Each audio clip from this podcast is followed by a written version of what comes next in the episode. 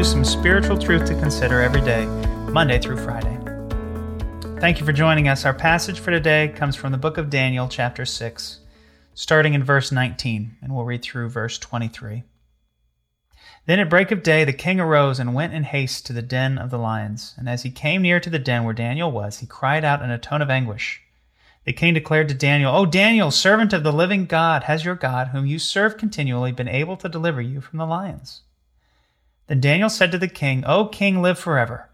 My God sent his angel and shut the lions' mouths, and they have not harmed me, because I was found blameless before him. And also before you, O king, I have done no harm.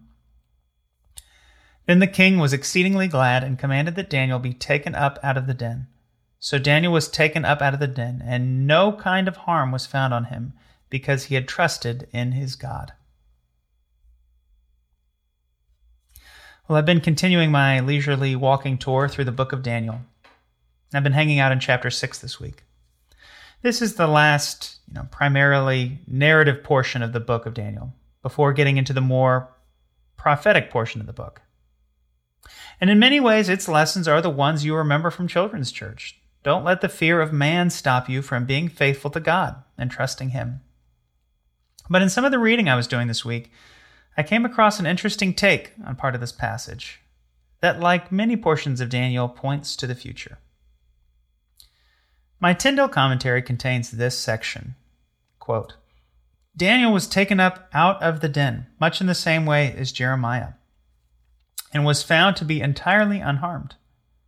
If we ask how this miracle could be, a clue is found in the prophetic literature and in the intention at creation that man should have dominion over the beasts. Part of the glory of the coming regeneration, when the king comes back, will be that nature and the lower orders of creation will once again be subject to man, redeemed and saved to sin no more.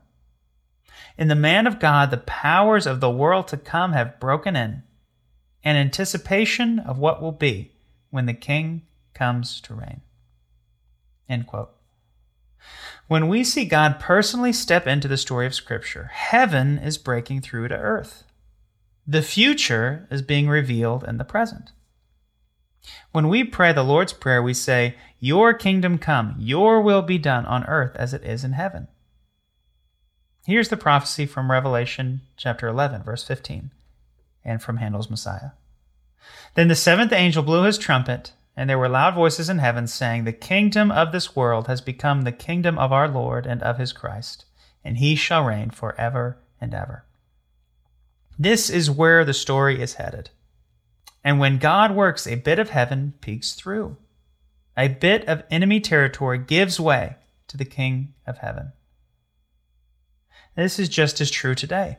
When someone turns from selfishness to faith in Jesus Christ, a miracle has happened we're tasting a small piece of the future, things as they will be one day. And we get to join God in this kingdom building, in this time travel. Our God is at work today.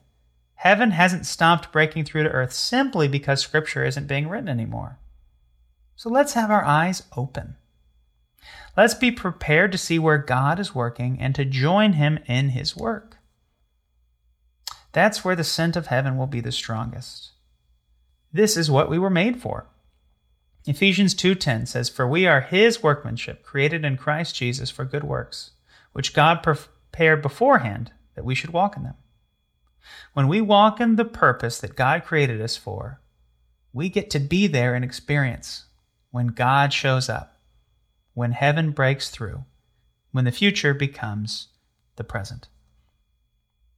God, give us eyes to see and ears to hear where you are at work, and give us the courage and the trust in you to join you in that work.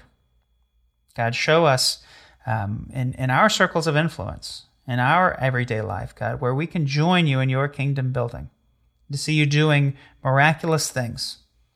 We know that blessing and joy, purpose, and hope are found there. And we thank you for the story from the book of Daniel, where we get to see a little bit of heaven peeking through.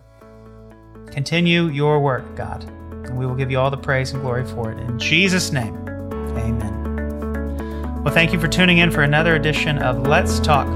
Church family, you are loved. Have a blessed day.